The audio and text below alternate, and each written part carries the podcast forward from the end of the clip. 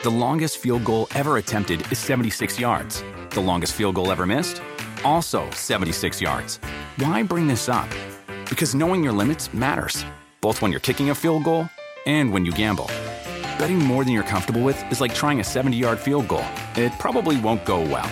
So set a limit when you gamble and stick to it. Want more helpful tips like this? Go to keepitfunohio.com for games, quizzes, and lots of ways to keep your gambling from getting out of hand.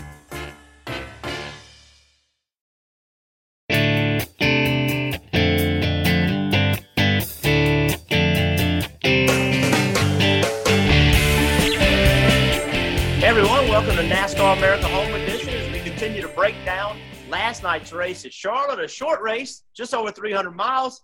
Uh, we talked last night about the winners. How about some of the guys that didn't run as well as what we expected? I guess that all those guys are driving Joe Gibbs Racing equipment for me. I know Denny Hamlin recovered at the end, actually, really impressed me at the end. He stormed up inside the top three. Uh, that was a, a nice signature finish for Denny Hamlin. But Martin Truex Jr. is a lock on your fantasy team at Charlotte, except what happened? There was no speed out of the 19. I know there were reports he got into the wall here or there, but he should have easily been able to recover. The 20 had a mistake on pit road, which is a good excuse to not run well, but he really wasn't that fast. Kyle Busch had a flat. You know, they all had reasons, Junior, to not be up front. But the simple fact is, Joe Gibbs Racing a year ago would have those same issues and could have recovered. They just don't have recovery speed in 2020. The longest field goal ever attempted is 76 yards. The longest field goal ever missed? Also 76 yards. Why bring this up?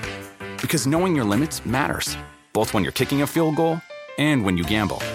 Betting more than you're comfortable with is like trying a 70 yard field goal. It probably won't go well.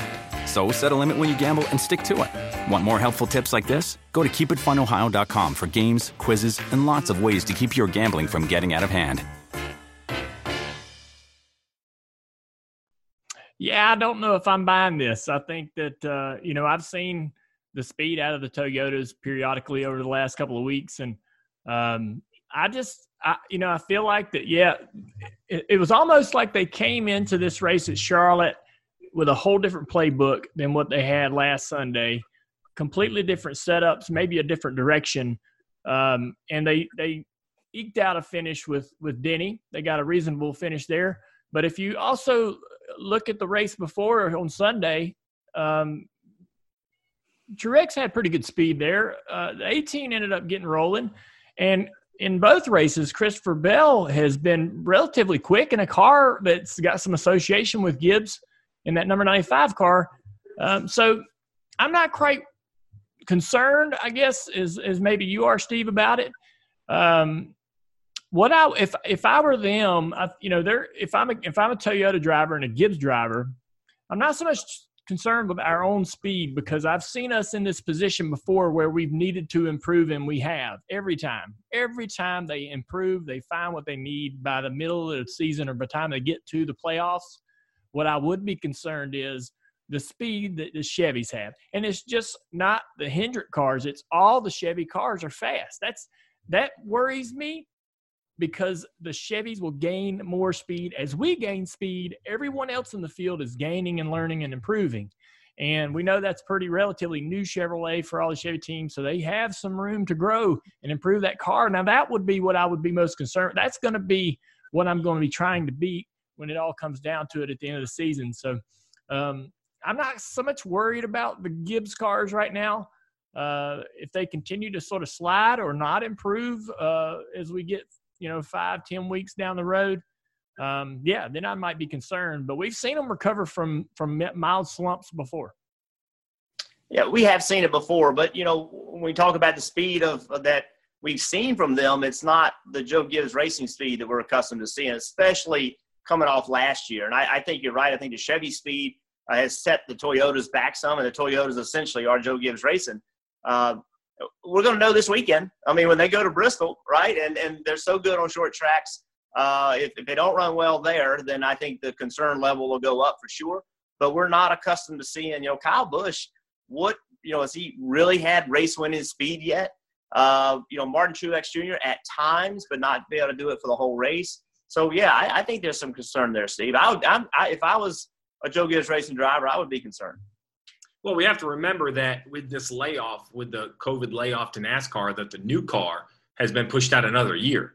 You know, that means that these rules and this, what we're seeing, this new Chevrolet that everybody wondered was it good an idea to come out with only a year to go? Well, they, they fortunately have now backed into two years of running this car that seems yeah. to be a solid improvement.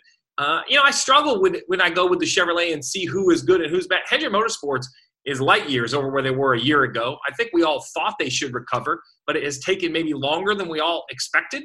Now they seem to be back, even though it is different faces. Chase Elliott, Alex Bowman up there. Um, I expect the other two to get better as they go. But it's really, I think RCR is the telltale sign for me that Chevrolet has drastically improved.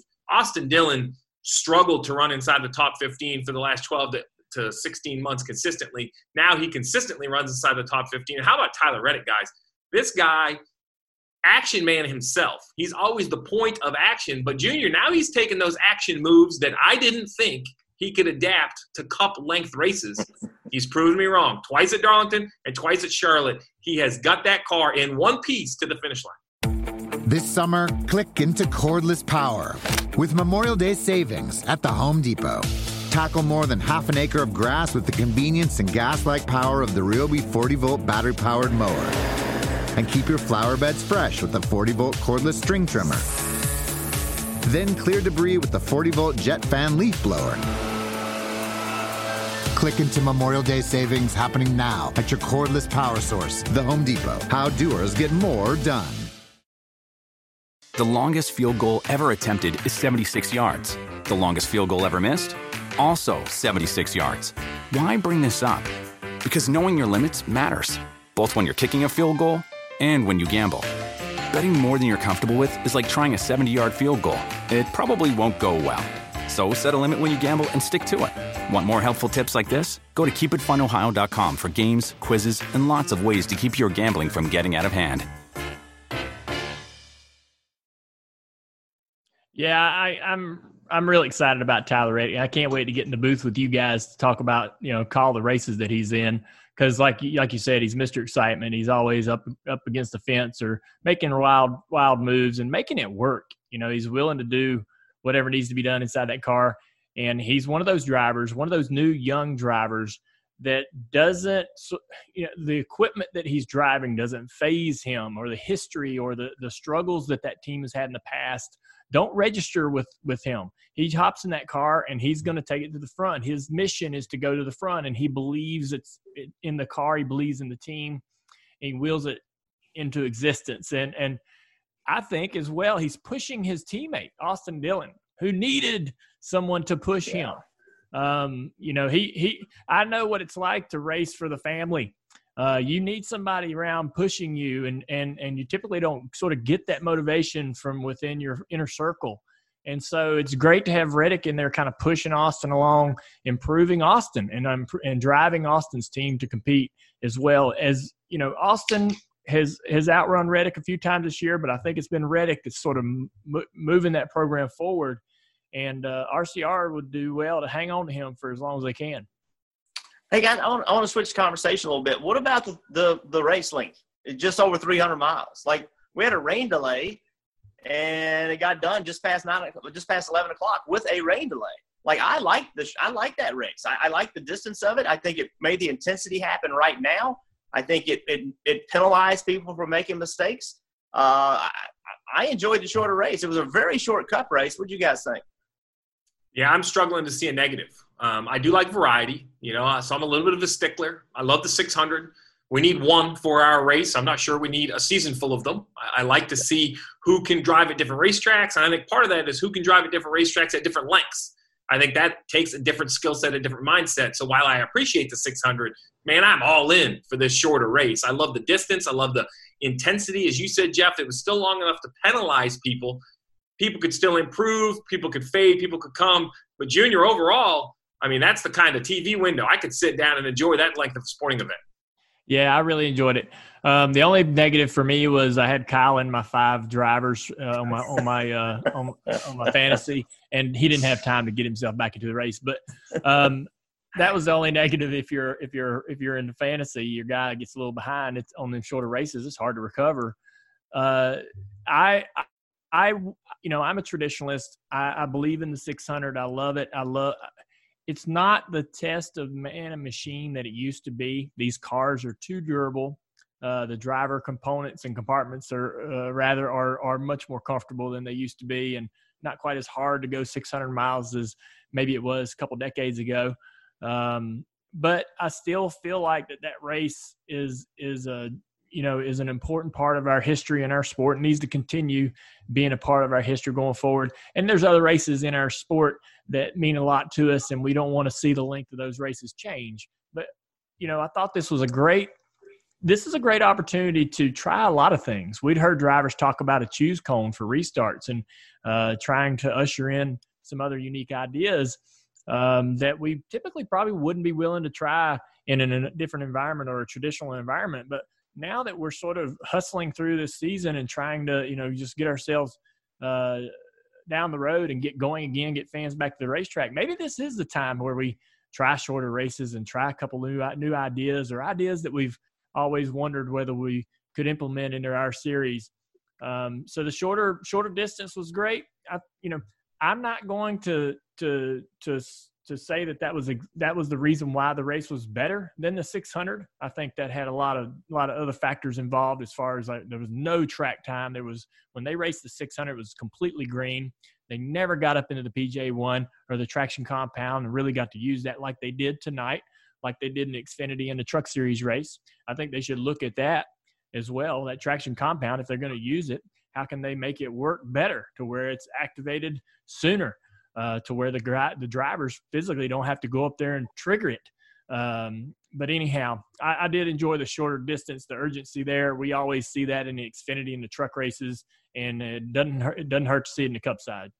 Hey Jeff, real quick, you know what this thing proved to me is that I think Pocono, and I hope the schedule stands what they were planning on. I have no idea if it does or doesn't, but how about a weekend with two shorter races? That's what the weekend at Pocono was supposed to be. I think that would be a great weekend of entertainment for the race fan, right? You could come in, see a race on Saturday, and we've already learned that just because you race the second day doesn't mean the, the same guys are going to run good.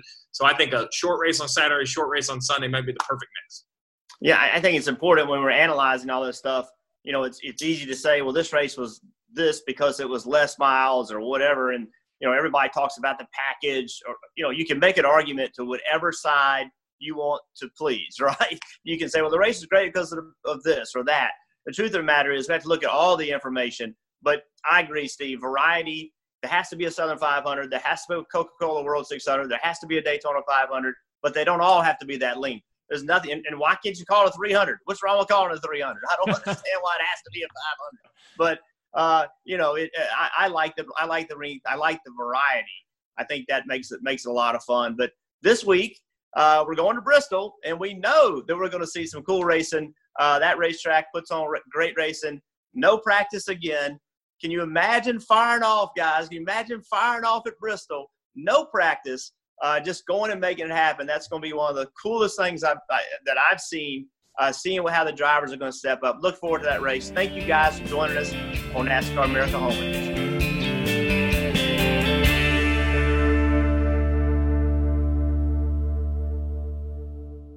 The longest field goal ever attempted is 76 yards. The longest field goal ever missed? Also 76 yards. Why bring this up? Because knowing your limits matters, both when you're kicking a field goal and when you gamble. Betting more than you're comfortable with is like trying a 70 yard field goal, it probably won't go well. So set a limit when you gamble and stick to it. Want more helpful tips like this? Go to keepitfunohio.com for games, quizzes, and lots of ways to keep your gambling from getting out of hand.